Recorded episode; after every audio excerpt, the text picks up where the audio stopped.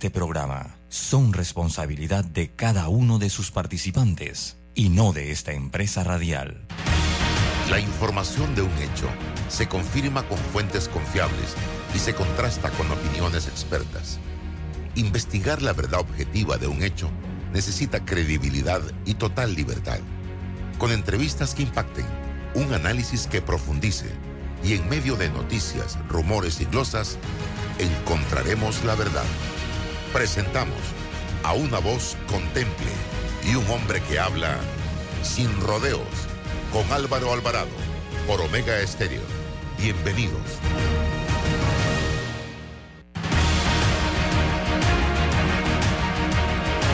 ¿Qué tal amigos? Tengan todos muy buenos días. Bienvenidos a este su programa Sin Rodeos a través de Omega Estéreo también. Todas nuestras plataformas en redes sociales conectadas en este momento eh, para eh, la transmisión de este programa que se transmite de lunes a viernes de 8 y 30 a 9 y 30 de la mañana.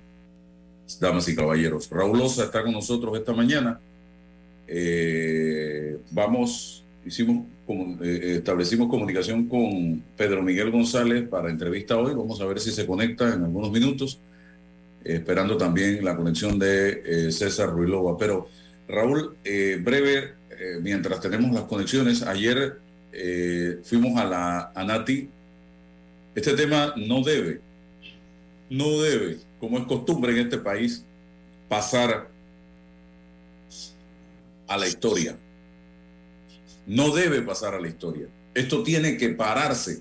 Ayer me llama a mí una persona y me dice, ojo, ojo, y lo grabé y lo saqué en redes sociales que se están titulando tierras en áreas de las riberas del canal, momentos en que el canal de Panamá está interesado precisamente en la adquisición de tierras para proteger. ¿Con qué propósito se están haciendo estas titulaciones? De vivazos, de sinvergüenzas, con el propósito de vendérselas al canal de Panamá en miles de dólares, tierras que se están titulando a menos de centavo el metro cuadrado.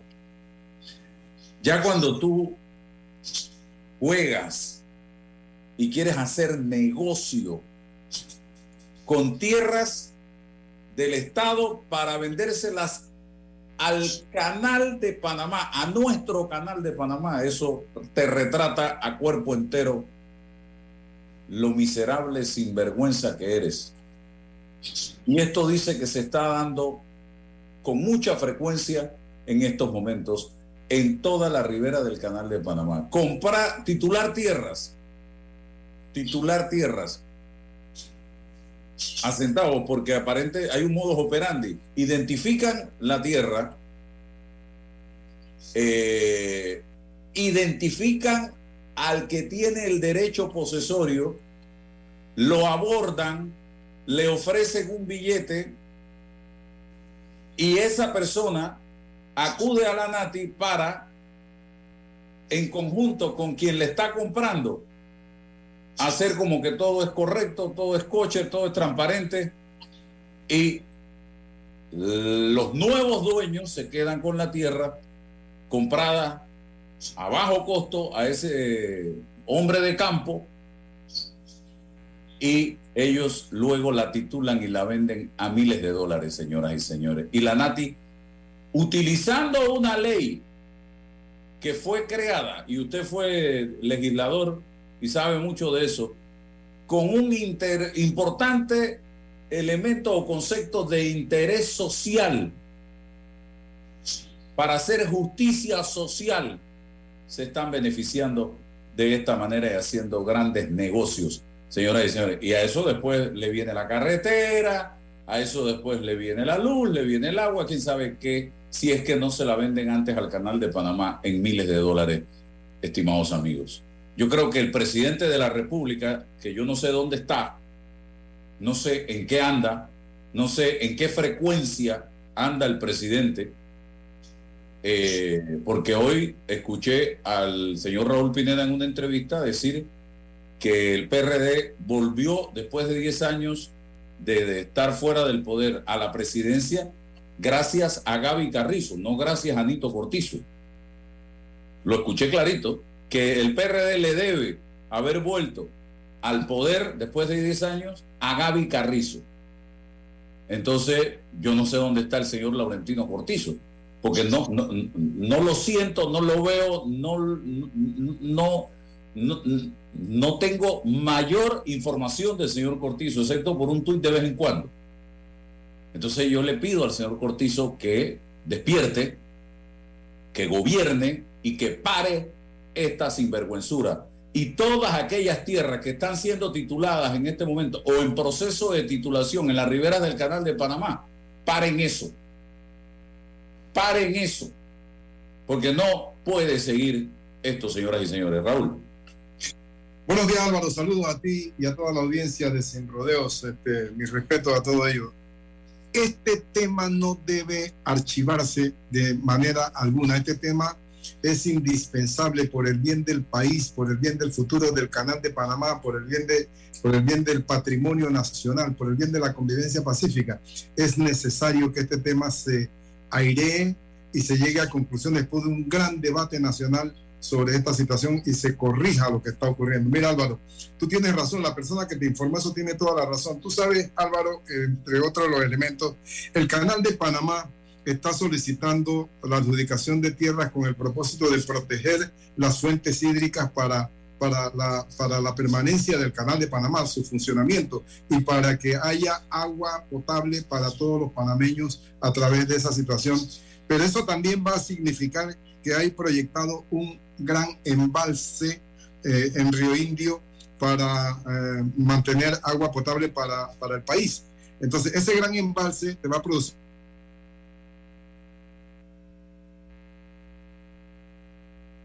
un lago nuevo, realmente indispensable en este momento esa zona turística, va a una plusvalía tremenda y por esa razón hay varias personas de mucha influencia que manejan información privilegiada, como lo has dicho tú, que están en este momento eh, eh, eh, peinando el área, buscando la manera de apropiarse de esas zonas privilegiadas que van a tener una plusvalía interesante y luego este, comprándola por menos de un centavo, tienen los derechos posesorios y luego se las titulan a la NATI por menos un centavo y luego la podrán vender. El canal de Panamá ha tenido un avalúo hecho por el Estado, creo que, da, creo que le da como 22 dólares el metro cuadrado al canal de Panamá. El canal de Panamá compra la tierra, el canal de Panamá es el Estado, el Estado somos todos. El Estado, que es la NATI, le estaría vendiendo al canal de Panamá a 22 dólares, es decir, nosotros todos le vendemos, le vendemos a nuestro patrimonio nacional a 22 dólares, mientras que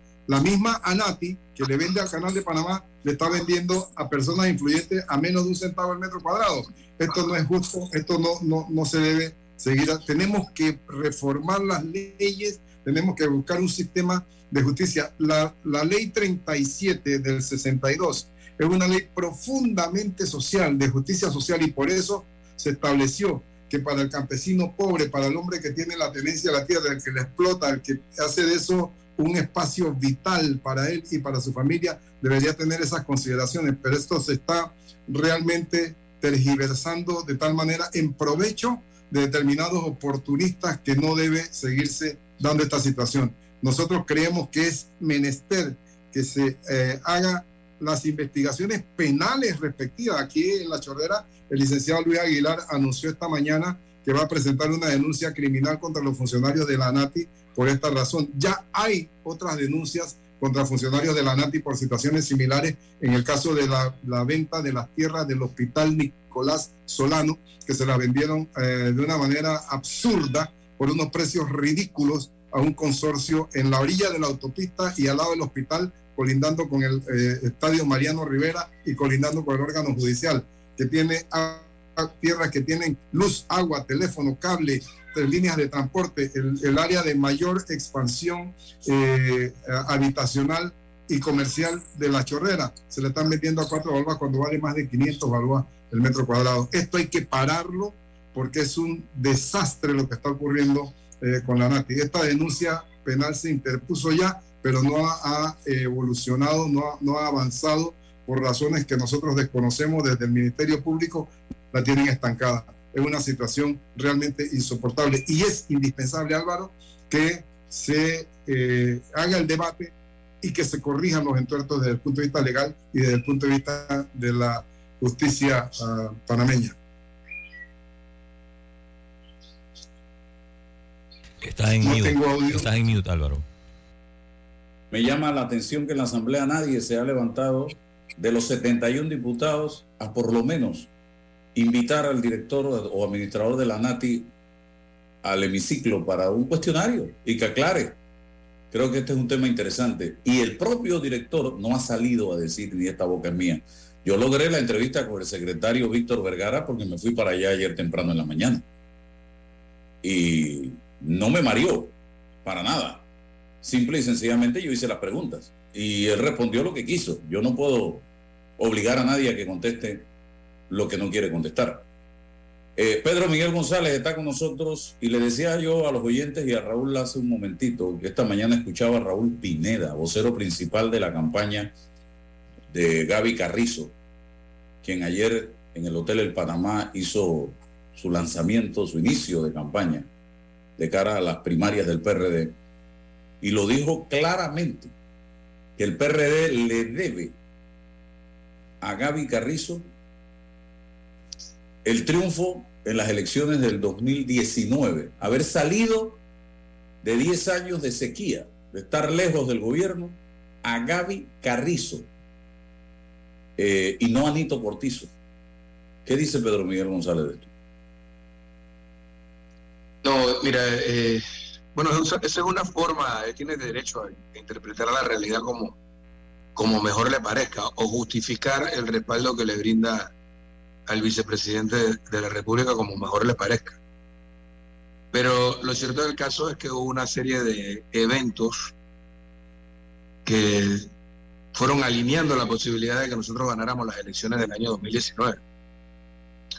Lo primero es que eh, aprendí, habiendo aprendido la lección después de la derrota de Balbina y después de la derrota de Juan Carlos Navarro, eh, en la que el partido estuvo dividido por la manzana de la discordia, que fue la candidatura presidencial, un partido que perdió eh, su condición de partido ideológico y, se convirtió en un partido electoralista, eh, la, candidatura presidencial se hizo la manzana de la discordia. Entonces, sí, Malvina le ganó a Juan Carlos, pero esa, esa primaria desangrante dejó al partido dividido y le abrió las puertas del triunfo de, señor Martinelli.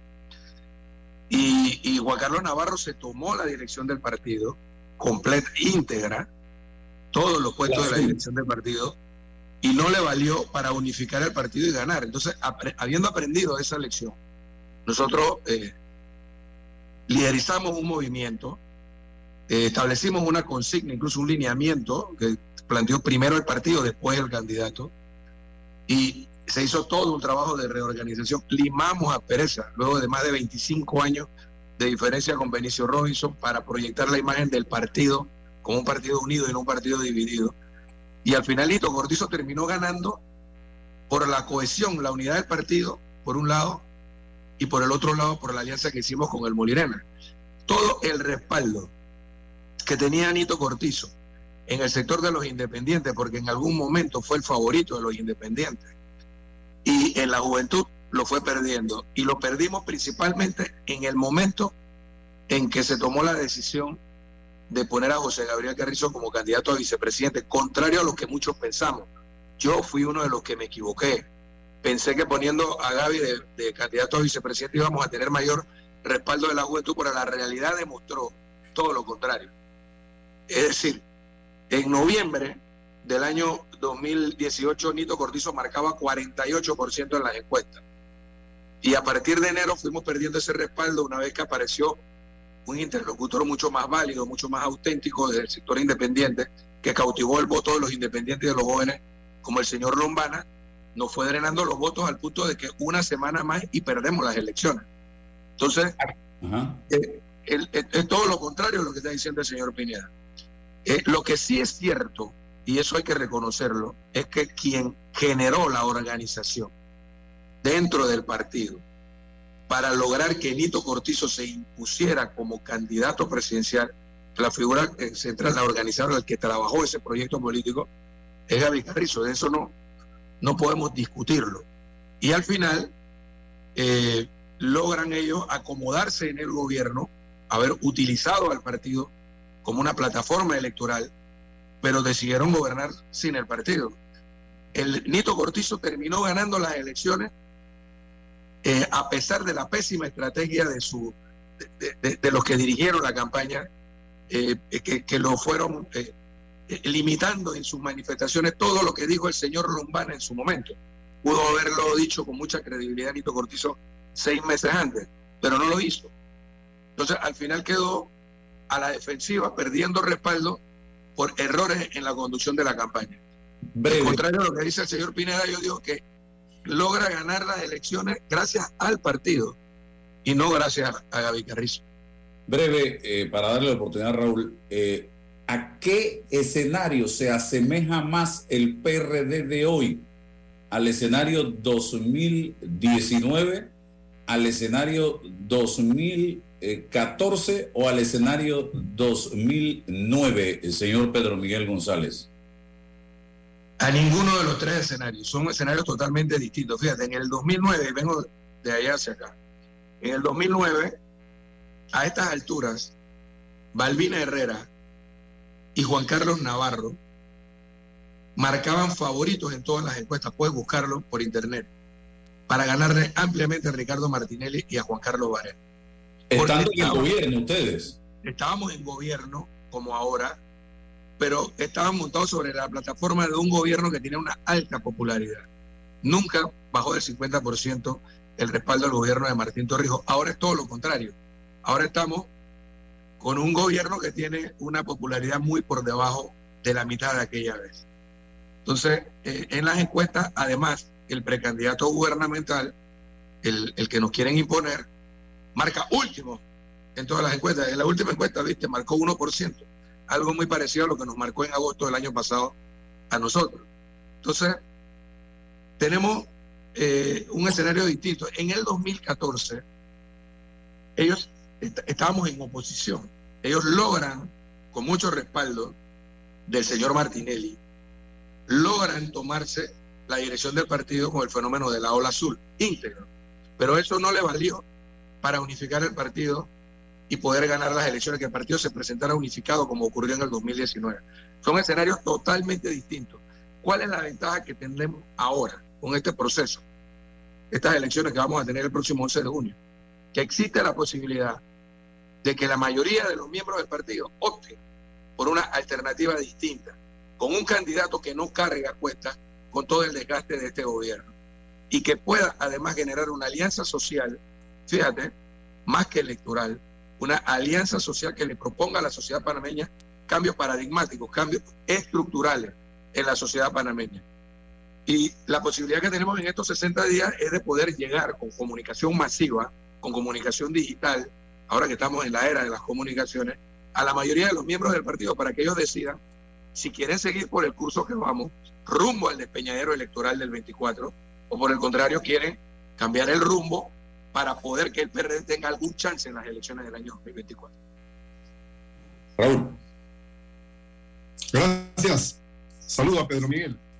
Cuando yo pregunto a la población cómo se siente con respecto al país y al gobierno, me dicen estamos sin agua, estamos en tranque, estamos con problemas de energía eléctrica acá en el área de Panamá Este, estamos con problemas de deuda pública externa, estamos con problemas de escuelas, no hay cupo, no hay planes de ordenamiento territorial, están vendiendo todas las tierras. Y toda esta es una carga que se pone sobre los hombros del gobierno actual, de Nito Cortizo, en el cual Gabriel Carrizo es vicepresidente y casi que declarado por Pineda responsable de todo lo que ocurre en este gobierno. ¿Cómo ve Pedro Miguel la perspectiva de repetición de el partido de gobierno en el gobierno en este momento con un eh, eh, candidato como Gaby Carrizo en esa ah, posición presidencial. ya lo hemos medido en encuestas. Si él es el candidato presidencial, menos de la mitad de los simpatizantes del partido o de los que votarían por el partido votarían por él. Cuando el partido marcaba 28% en junio del año 2021, hace poco menos de dos años, ya en medio de la pandemia, si lo poníamos de candidato sacábamos 12% en la elección. Algo muy parecido a lo que sacó Blandón en la elección pasada. Ahora creo que todavía sacaríamos menos. Por eso es importante el ejercicio del 11 de junio, porque, vaya, es un partido tan grande en el que podemos perfectamente demostrarle a la base del partido y de la sociedad panameña de que aunque estamos juntos, en el mismo partido no representamos el mismo proyecto político. Eh, eh, ir con un candidato como este, porque él es el que realmente ha gobernado, el, que realmente armó gobierno, el que realmente está detrás, detrás, detrás de cada una de las decisiones, muchas de ellas equivocadas. Una de ellas es la próxima, por ejemplo, aprobación que se pretende hacer en la Asamblea Nacional de este contrato que pienso que debemos rechazar los panameños con la, con la minera. Y lo otro, lo de la renovación del contrato a Panamá Ports, luego de que hace más de 20 años, cuando éramos oposición en el gobierno de Mireya Moscoso, denunciamos la componenda que hubo con la señora Mireya Moscoso y el ministro Jacome, que le trajo tanto perjuicio a la nación panameña desde el punto de vista económico. Bueno, todas esas decisiones, quien ha estado detrás de, de esas decisiones ha sido él precisamente. Entonces, se, trataría de, proponer, ofrecerle a la sociedad panameña, darle continuidad a lo que tenemos. Por el contrario, si la mayoría de los miembros del partido optan por una alternativa distinta que sea realmente, genuinamente apegada a nuestros valores, a nuestros principios, que le propongamos a la sociedad panameña un gobierno con una estrategia distinta, eh, con una alianza social para cambiar estructuras, no solo en el marco constitucional, sino también en el marco legal, la relación del Estado con los sectores estratégicos, eso que le fuimos cediendo a lo largo de los últimos 30 años al capital económico transnacional que hoy drenan nuestra riqueza hacia el extranjero y le dejan a Panamá solo migajas. Si nosotros logramos generar esa alianza, tendríamos muchas posibilidades en la próxima vuelta. Pero para eso, primero, los miembros del partido deben comprender que, necesitamos cambiar el rumbo, por un lado, y por el otro lado, generar esa alianza social. Y fíjate que hablo de alianza social y no electoral, porque creo que también los partidos políticos, otros partidos políticos pudieran sumarse, sumarse a una propuesta como esta. Es más, de hecho, si nosotros ganamos la candidatura presidencial el próximo 11 de junio, eh, también haríamos un gran esfuerzo para unificar eh, nuestra propuesta con otras propuestas alternativas que están en el tapete. Por ejemplo, la de la diputada Zulay Rodríguez. Zulay se ha ido como eh, precandidata independiente y va a ser candidata independiente porque va de favorita con la mayor cantidad de firmas, precisamente por la condición que hay dentro del partido. Y Martín Torrijos ha optado por una alternativa distinta, por la misma condición, por el secuestro que ellos denuncian hay desde la dirección del partido con el respaldo del gobierno. Pero si nosotros logramos derrotar a la propuesta oficialista, haríamos un esfuerzo para unificar estas propuestas y al mismo tiempo generar esa gran alianza social que nos permita presentarnos como una alternativa distinta al resto de las alternativas. Porque las demás alternativas, sea cual sea, todas están apegadas al estado de cosas. Es decir, mantener el status quo, mantener esa relación del Estado con los sectores estratégicos. Un Estado, como usted bien lo ha manifestado hace un rato, eh, don Raúl, está debilitado financieramente, sin capacidad siquiera de afrontar los compromisos de la deuda pública y mucho menos de resolver el problema financiero de la seguridad social, de las pensiones, eh, sin cargarle esa, esa carga, sin echarle esa carga a la sociedad panameña. El Estado no tiene las condiciones en este momento para poder enfrentar el problema. Entonces debe diseñarse una estrategia para lograrlo. Nosotros la, proponemos. La teníamos planteada desde la... Micrófono, Pedro. 2018, 2050, lamentablemente este gobierno decidió renunciar a ella y apegarse a lo que tenemos. Pedro Miguel pudiera tener algún tipo de fusión o alianza eh, de cara a las primarias con Cristiano Adames? ¿Esa posibilidad se está conversando en este momento? Mira, no, no solo con Cristiano, o sea, habría que analizar todas las otras propuestas que hay. Algunas de ellas me parece que son serias, eh, otras eh, quizás no tanto, pero se pudiera hacer un esfuerzo para unificar. Lo ideal sería, fíjate, que el día 11 de junio tuviésemos solo dos alternativas, seguir el curso actual o buscar un camino alternativo con proyección, con la línea política del partido, que es la visión 2050. No es algo que ha inventado Pedro Miguel, sino algo que está planteado como línea política del partido y que este gobierno ha desconocido. Bien, ¿quién la liderizaría? Aquel precandidato que tenga las mayores simpatías. Nosotros estamos pensando eh, que, que nosotros pudiéramos liderizar esa alianza. Obviamente, habría que hacer estudios objetivos eh, para ver quién tiene la mayor eh, posibilidad. Se lo escuché al presidente de la Asamblea, me parece que estaríamos en la misma sintonía, pero también puede ocurrir algo, Álvaro, porque hemos hecho el recorrido y hay un gran desgaste del gobierno y una gran decepción por parte de la membresía del partido, un gran rechazo a esta imposición que se pretende hacer. Y puede, puede darse el fenómeno de que al final la competencia ni siquiera sea con José Gabriel Carrizo, sino que sea entre Pedro Miguel y Cristiano. En ese escenario eh, es probable que llegáramos, llegaríamos los tres hasta el final. ¿Con quién, ¿Con quién lo unen más cosas en común? ¿Con Gaby Carrizo?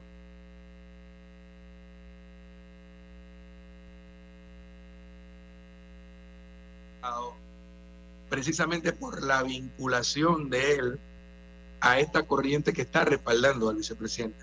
Estamos hablando de Benicio Robinson, Raúl Pineda y este comp. En los últimos dos años él ha hecho un esfuerzo, una especie de reingeniería que yo felicito.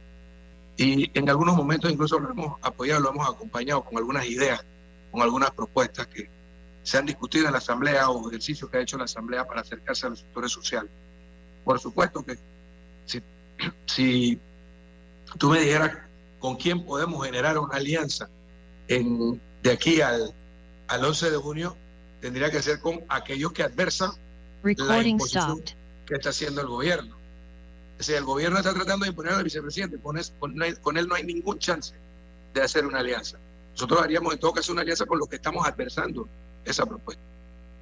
Raúl.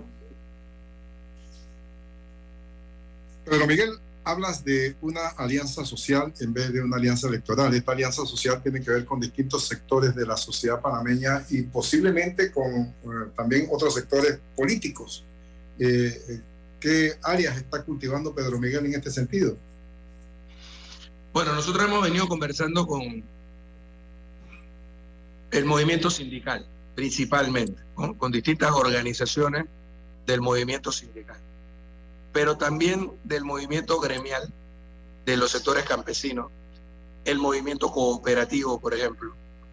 Eh, nos hemos percatado, fíjate, esto, lo interesante de esto, cuando se dieron las protestas de julio del año pasado, que fueron sintomáticas, que creo que marcaron un antes y un después, una clarinada de lo que puede ocurrir en el futuro en Panamá si no hacemos cambios estructurales. Nos dimos cuenta de que muchos de los que liderizaban el movimiento en Veraguas, en Chiriquí, en Panamá Oeste, en Colón, no solo eran torrijistas, sino que muchos hasta miembros del PRD. A mí se me quiso acusar eh, a través de glosas, insinuar de que como quiera que el movimiento arrancó en Veraguas, yo era responsable de esa cuasi insurrección popular. Pero yo con mucha pena tuve que admitir que a los dirigentes del movimiento gremial de los educadores en Veragua ni siquiera los conocía. Eh, pero ahora me he percatado que muchos de esos dirigentes son torrijistas y algunos hasta miembros del PRD. Fíjate la desconexión que hay entre el liderazgo político y el liderazgo social. Entonces, hemos venido avanzando en, en esos acercamientos, pero va a tener mucha mayor fuerza la convocatoria una vez que tengamos la candidatura presidencial, ya con una propuesta en firme. Porque, por ejemplo, vamos a ver, un tema, hablemos de temas concretos. Porque fíjate, Álvaro, tú decías que ayer arrancó la campaña. Bueno, hizo un lanzamiento el 12 de febrero en Penonomé. La mayoría de funcionarios públicos obligados a participar, igual que el día que hizo la postulación. El tercer discurso curso fue a leer, que creo que fue el peor de todos, sin ningún contenido. ¿Cómo nosotros podemos ganar la confianza de los panameños con una propuesta electoral que no tiene contenido? ¿Cómo vamos a resolver el problema, por ejemplo, de las finanzas del, programa de pensiones de la seguridad social? Hay dos opciones. La opción que está planteando la OIT, que es la que respalda el sector empresarial de Panamá, que se enmarca en el estado de cosas, es decir, dejar todo como está, con nuestra riqueza en manos del capital transnacional, en cuyo caso el ajuste financiero va a recaer sobre los sectores populares y sobre las capas medias. Y lo explico. Aumento de la edad de jubilación, hombres y mujeres a 65 años. Aumento de las cuotas de 20 a 30 años, las mínimas para la pensión. Puedes haber cotizado 29 años y no tendrías derecho a jubilación. El, disminuir el cálculo de la pensión, porque ya no serían los 10 mejores años, sino toda tu vida laboral. Y además, no solo eh, la base sería el 60%, sino el 50%. Es decir, toda la carga sobre la sociedad. El Estado que fue el responsable, el Estado que le dio la espalda durante el gobierno de Ricardo Martinelli, durante el gobierno de Juan Carlos Varela y durante este gobierno, le estaría dando nuevamente la espalda al pueblo panameño para tirarle toda la carga. ¿Cuál es la otra opción? Que el Estado de la cara. Pero para que el Estado de la cara debe fortalecerse financieramente. Por un lado, tenemos una enorme deuda pública.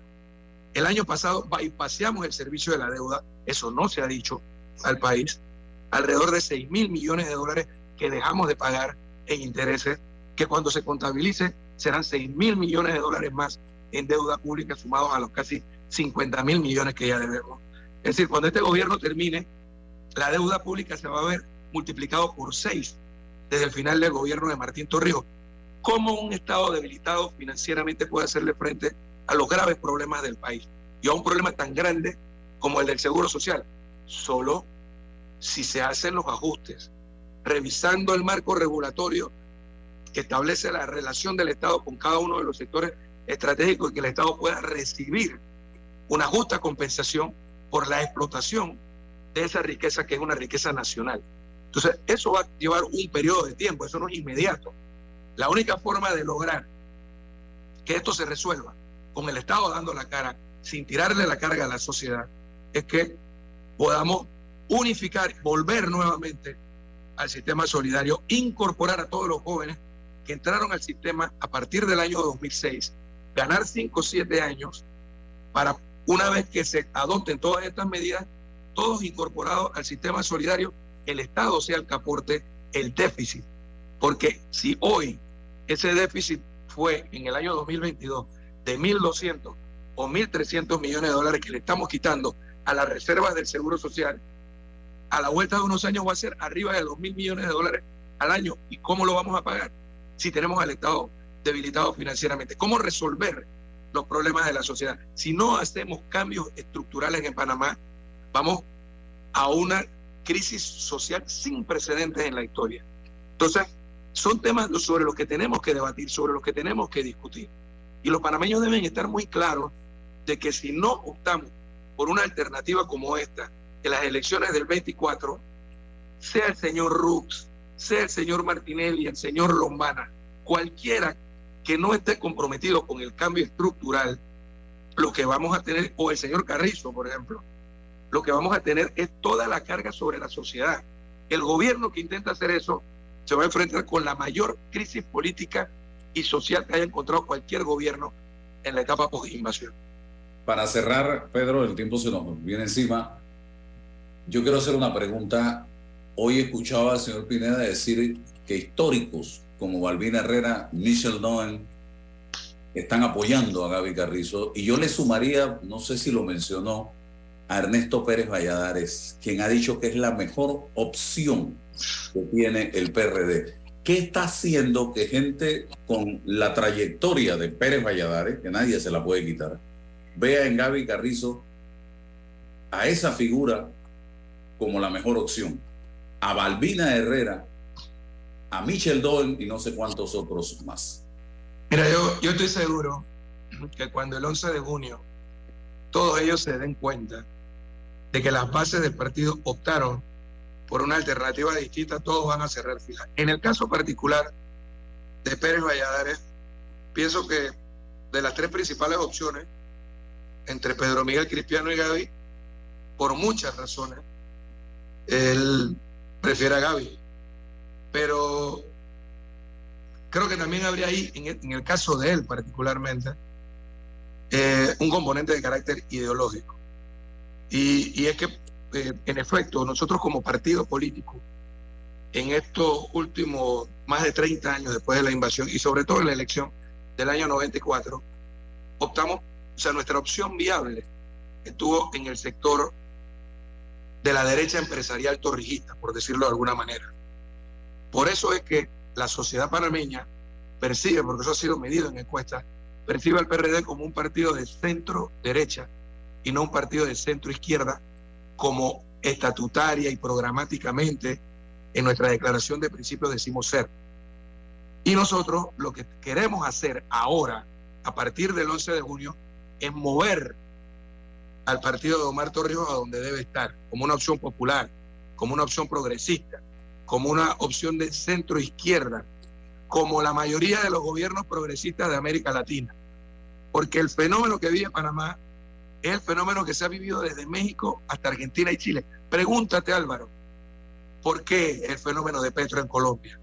¿Por qué lo que ha ocurrido en América Latina durante todos estos años? Y ahora tenemos en su gran mayoría gobiernos progresistas, porque es que la fórmula, la receta, nos la aplicaron a todos. Y de todos nuestros países, en este modelo, en este sistema, han drenado nuestra riqueza hacia las grandes potencias, hacia el capital transnacional. Y nosotros tenemos la posibilidad de sumarnos a, esa lista de países con gobiernos progresistas a partir del año 2024 eh, si optamos en el PRD primero por una opción como la nuestra. Bueno, agradezco Pedro eh, su participación en este programa, esperando eh, contar con usted próximamente para seguir analizando los temas de interés nacional. Gracias, a ti por la oportunidad. Bien, estamos acá, Raúl, eh, ahora con otra entrevista. Dina Pinzón está con nosotros.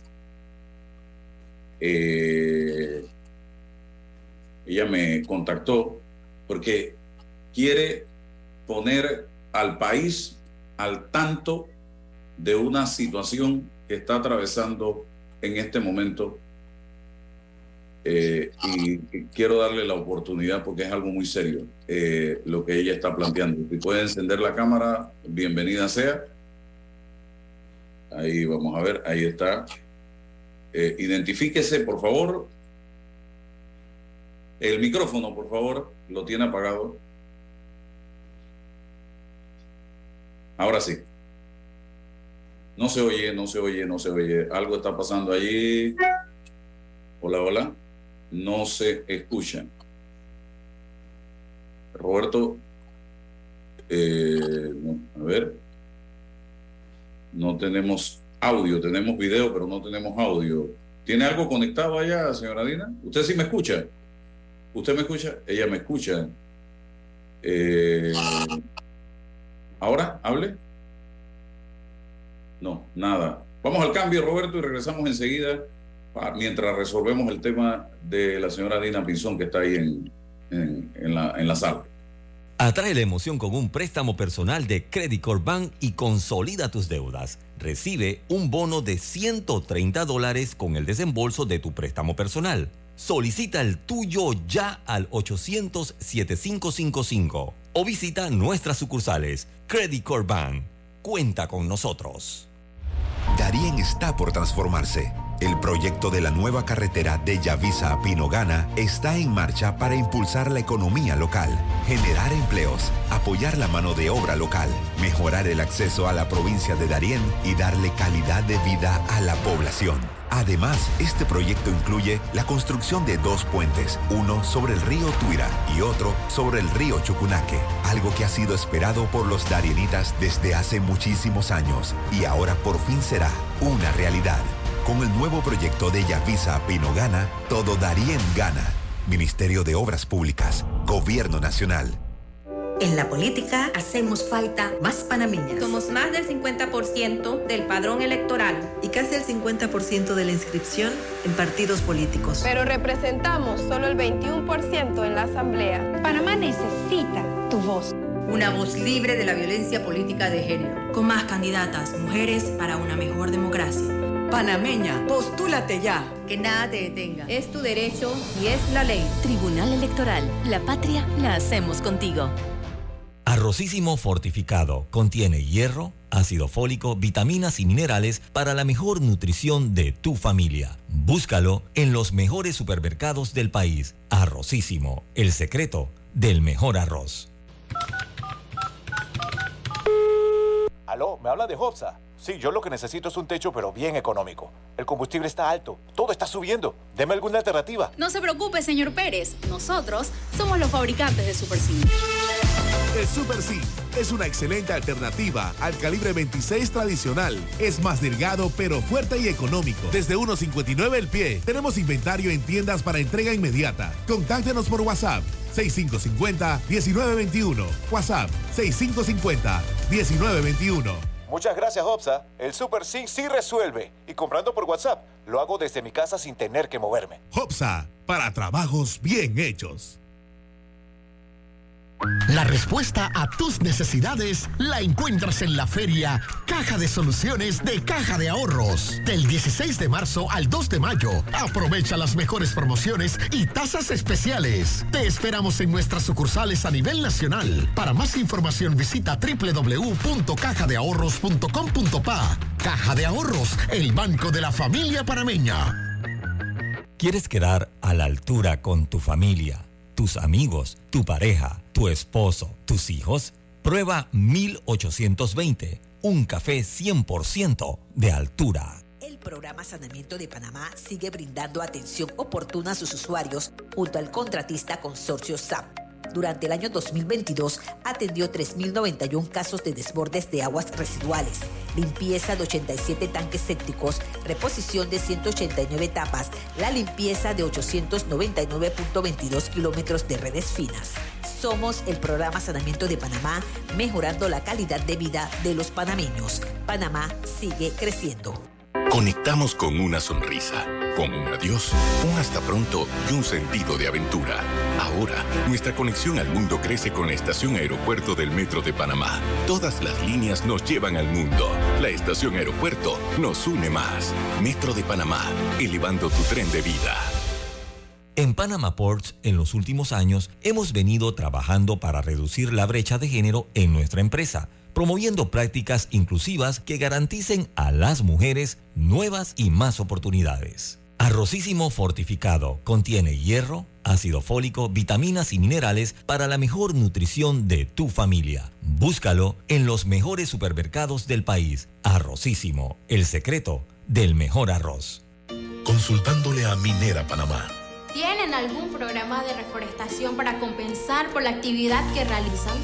Minera Panamá reforestará a nivel nacional más del doble del impacto creado por el proyecto. Y al final del contrato entregará restaurada el área concesionada.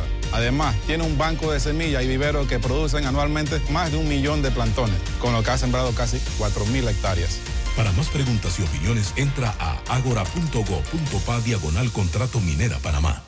Déjate llevar por la frescura del pollo melo, panameño como tú. Déjate llevar por la frescura del pollo melo. Variedad y calidad. Melo. Frescura de altos estándares. Sí, la calidad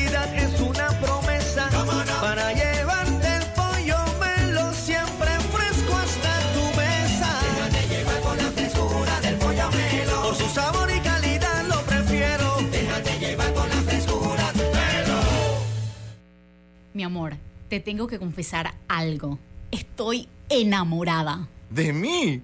Sí, sí, de ti también. Pero ahora estoy enamorada de mi techo de jagala de Hopsa.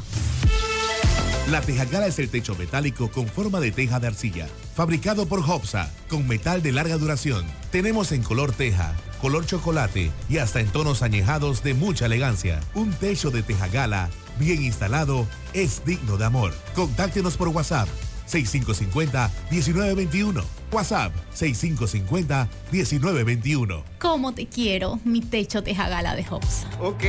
Hopsa, para trabajos bien hechos. Bueno, me voy a comer con una estrella. Mm. Espérate, ¿y tu esposa sabe? Claro, ella sabe que la estrella del sabor es American Star. Y por eso en la casa comemos delicioso. American Star, el tasajo, jamón, chorizos y embutidos más suaves, económicos y con el sabor que le gusta a todos. ¡Oh! ¿Me invitas a conocer esa estrella? Busca la estrella roja y azul American Star, la estrella de tu cocina. En Panama Ports trabajamos en desarrollar estrategias de sostenibilidad que se caractericen por proteger el medio ambiente y mejorar la calidad de vida de las comunidades que nos rodean. En el Metro de Panamá nos mueve crear un mejor futuro. ¿Sabías que con la ampliación de la línea 1 hasta Villa Zaita, más de 300.000 personas estarán conectadas a ese futuro tan próximo y a todos sus beneficios? Metro de Panamá, elevando tu tren de vida. Aló, ¿me habla de Hopsa? Sí, yo lo que necesito es un techo, pero bien económico. El combustible está alto, todo está subiendo. Deme alguna alternativa. No se preocupe, señor Pérez. Nosotros somos los fabricantes de Super C. El Super C es una excelente alternativa al calibre 26 tradicional. Es más delgado, pero fuerte y económico. Desde 1.59 el pie. Tenemos inventario en tiendas para entrega inmediata. Contáctenos por WhatsApp 6550-1921. WhatsApp 6550-1921. Muchas gracias, Hopsa. El Super Sync sí resuelve. Y comprando por WhatsApp, lo hago desde mi casa sin tener que moverme. Hopsa, para trabajos bien hechos. Un puente es el camino hacia un futuro mejor. La construcción de 100 nuevos puentes en todo el país se traduce en un mejor acceso a la salud, educación, comercio, turismo y además genera oportunidades de empleo dentro de cada comunidad.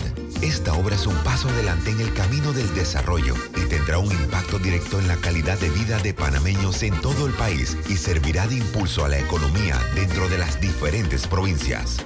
100 puentes modulares para el progreso, abriendo paso al desarrollo de un gran país. Ministerio de Obras Públicas, Gobierno Nacional.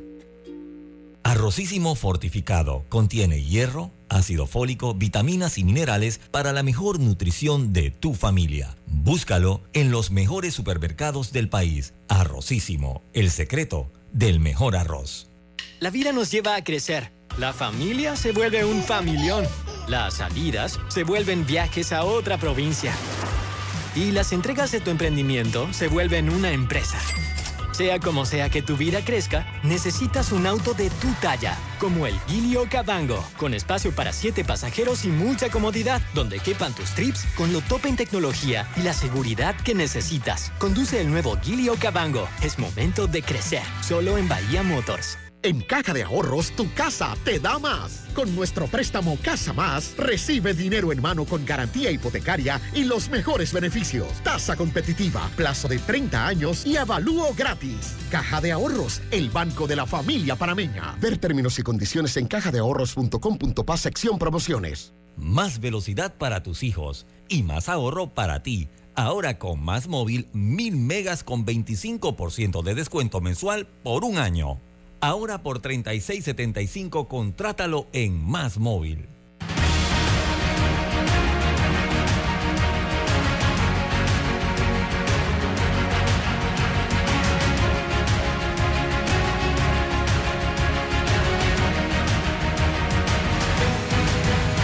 se ha dejado, se ha omitido el pago de 6 mil millones de dólares en, en- en- en- servicio de la deuda, lo cual lleva la deuda pública a más de 50 mil millones de dólares. Eso necesita, debió, debió ser explicado con la debida anticipación. Ha tenido que salir alguien a denunciarlo para semejante noticia tan grave que se haya mantenido oculta. Eso es deliberado y eso es pecaminoso para el gobierno y por esa razón es que debemos hacer lo necesario para promover cambios. Seguimos adelante, ya estamos con la señal de Omega Estéreo. Eh, tenemos a la señora Dina Pinzón. Encienda la cámara, por favor, señora Dina, eh, para aprovechar los minutos finales que tenemos de programa. Ahora sí. Eh, y la llamamos por teléfono, ¿será? Es que así no vamos, no sé si podemos llamarla o la llamo yo. ¿Qué me dice Roberto allá? Eh, para ver si podemos lograr comunicación con la señora Dina eh, Pinzón, que está en el Zoom, pero no logramos... Eh, a ver, hable ahora sí. Como que quiere y no. Vamos a ver, reactivar audio. Nada, nada que logramos la comunicación. Wow, vamos a perder la oportunidad de esta. Vamos a ver, vamos a llamarla nosotros acá. Vamos a llamar a la señora Dina por el teléfono. Eh, y usted allá, desde su celular, me habla con la cámara encendida. Vamos a ver.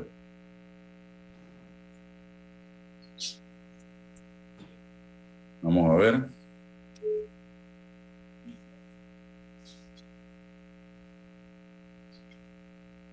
Buenos días. Buenos días.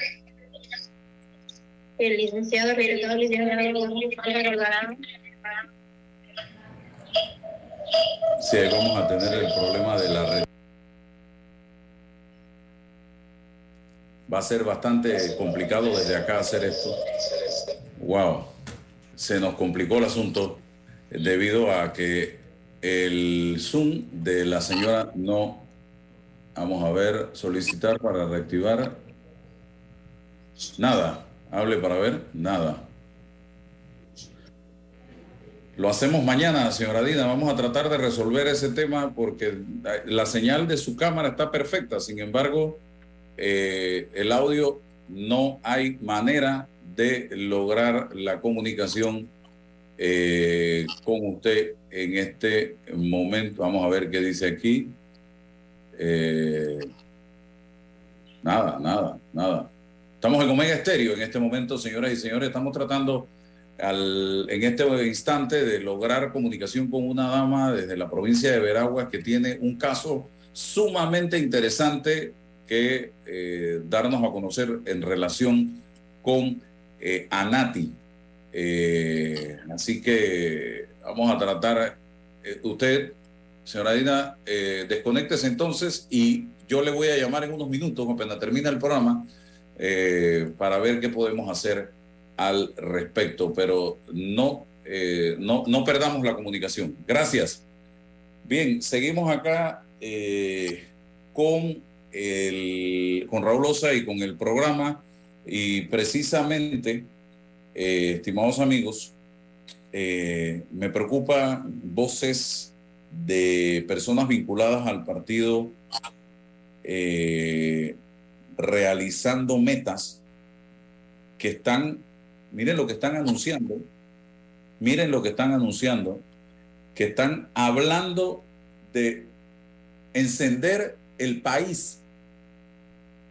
Están amenazando con encender el país si intentan a través de la justicia o de algún otro método bloquear o frenar o impedir la candidatura del señor Ricardo Martinelli. Usted es político, don Raúl. Usted es abogado, don Raúl. Para mí, esto es temerario para mí esto es preocupante, porque este es un pueblo de paz y nosotros no podemos estar pensando de esa manera, ni podemos estar en los medios de comunicación y en las redes sociales, estar lanzando este tipo de amenazas públicamente. Yo creo que eso no es correcto, pero como en este país no pasa absolutamente nada, como en este país ahora nos damos cuenta que aparentemente quien estaba gobernando era el señor Carrizo, porque eso es lo que, yo no sé si usted escuchó lo mismo.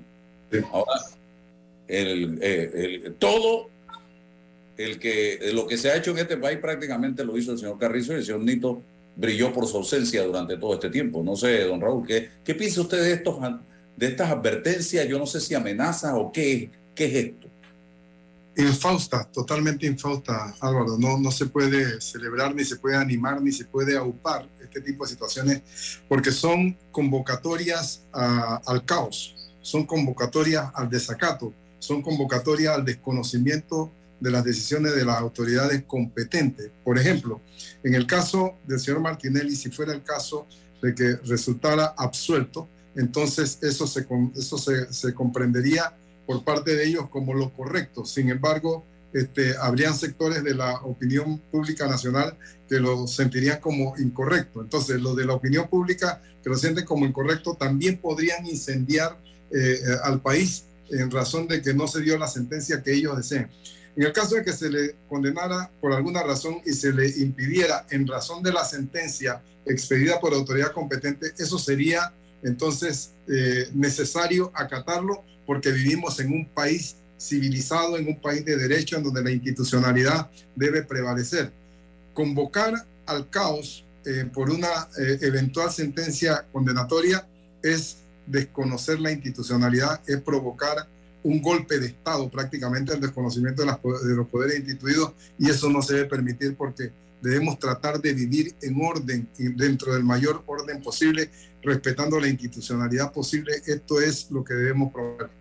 Se puede alentar, no se puede aupar esa posición que escuchamos eh, ayer, creo que fue que la escuché, de incendiar o encender al país, que para los efectos eh, es lo mismo. Creo que es realmente eh, nefasta la posición. Que presenten argumentos, que presenten razones de orden jurídico, de orden político para defender, eso es correcto, eso, es- eso está muy bien, pero no podemos aupar este tipo de posiciones extremas como la que se están planteando, eh, que tú acabas de mencionar. Y leía un mensaje faltando días para la audiencia de New Business, la primer, el primer llamado, porque siempre se hacen dos llamados, eh, o se ponen dos fechas, una para el día y otra tentativa, y otra para si no se hace la primera audiencia. Bueno, un tuit del señor Ricardo Martínez, que ahí está, no me pueden de- demandar por algo que, que es público. Panamá sin tilde es el único país donde te acusan sin pruebas y fabrican un proceso, pero al ejercer mi derecho de presentar pruebas ante la juez, te las rechaza todas. ¿Cómo se espera te defiendas, como sin tilde, así de un proceso político amañado? Interrogación te niegan el derecho a probar tu inocencia y hay que recurrir con recursos a instancias superiores que esperamos se repete, se respete la justicia y el debido proceso. Esto solo lo hace con nombre, ¿ah? la juez Valoisa Martínez, y es Martínez, ¿han entendido? Quien no respeta la ley y solo sigue instrucciones. Miren la acusación esta una juez que solo sigue instrucciones, entre comillas, pisoteando así la ley. ¿Por qué no se respeta la separación de funciones? Pregunta, y el por qué pegado y sin tilde. Y es una pregunta que debe ser separado y con tilde. Entonces, si el señor dice que Panamá es el único país donde te acusan sin pruebas y fabrican un proceso, pero al ejercer mi derecho de presentar pruebas ante la juez, te la rechaza toda, yo le hago una pregunta al caballero. Y el señor Blinken, secretario de Estado de los Estados Unidos, cuando a finales de enero, en un tuit que publicó para el mundo, incluyó al señor en una lista de designados corruptos que fue ratificado posteriormente en declaraciones por la propia embajadora de los Estados Unidos, Mari Carmen Aponte, cuando se refirió al expresidente que, que recibió sobornos por contratos que hizo el gobierno con empresas. Aquí se hicieron acusaciones. Que yo sepa, esto es una acusación. ¿Tenían pruebas o no tenían pruebas? ¿Se fabricaron esto? Porque entonces sería interesante. Y estar denunciando que la juez no respeta la ley y que solo sigue instrucciones, esto es muy delicado. Momentos antes de que se dé esta audiencia de New Business y meses antes de que se dé la audiencia de Odebrecht. Esto es temerario también, señoras y señores. Raúl, para cerrar. Sí, mira, ese mensaje también me dio la impresión de que pareciera una uh, especie de anticipación a las dificultades, a las objeciones, como que está previendo un resultado y que pareciera tratar de vacunarse contra ese resultado. De ahí viene de la mano lo de incendiar al país. Me parece que es un asunto que, que nosotros debemos tratar de medir en la magnitud respectiva. Eh, lo que pasó en los Estados Unidos es también un asunto debería darse una explicación por parte del Señor. Así como lo hace en el caso este de las audiencias que están por venir, debería darse una explicación por parte del Señor eh, para que el pueblo panameño tenga sus, sus, sus apreciaciones, las apreciaciones del mismo uh, mencionado, a efecto de que podamos nosotros llegar a conclusiones. ¿no? Me parece que no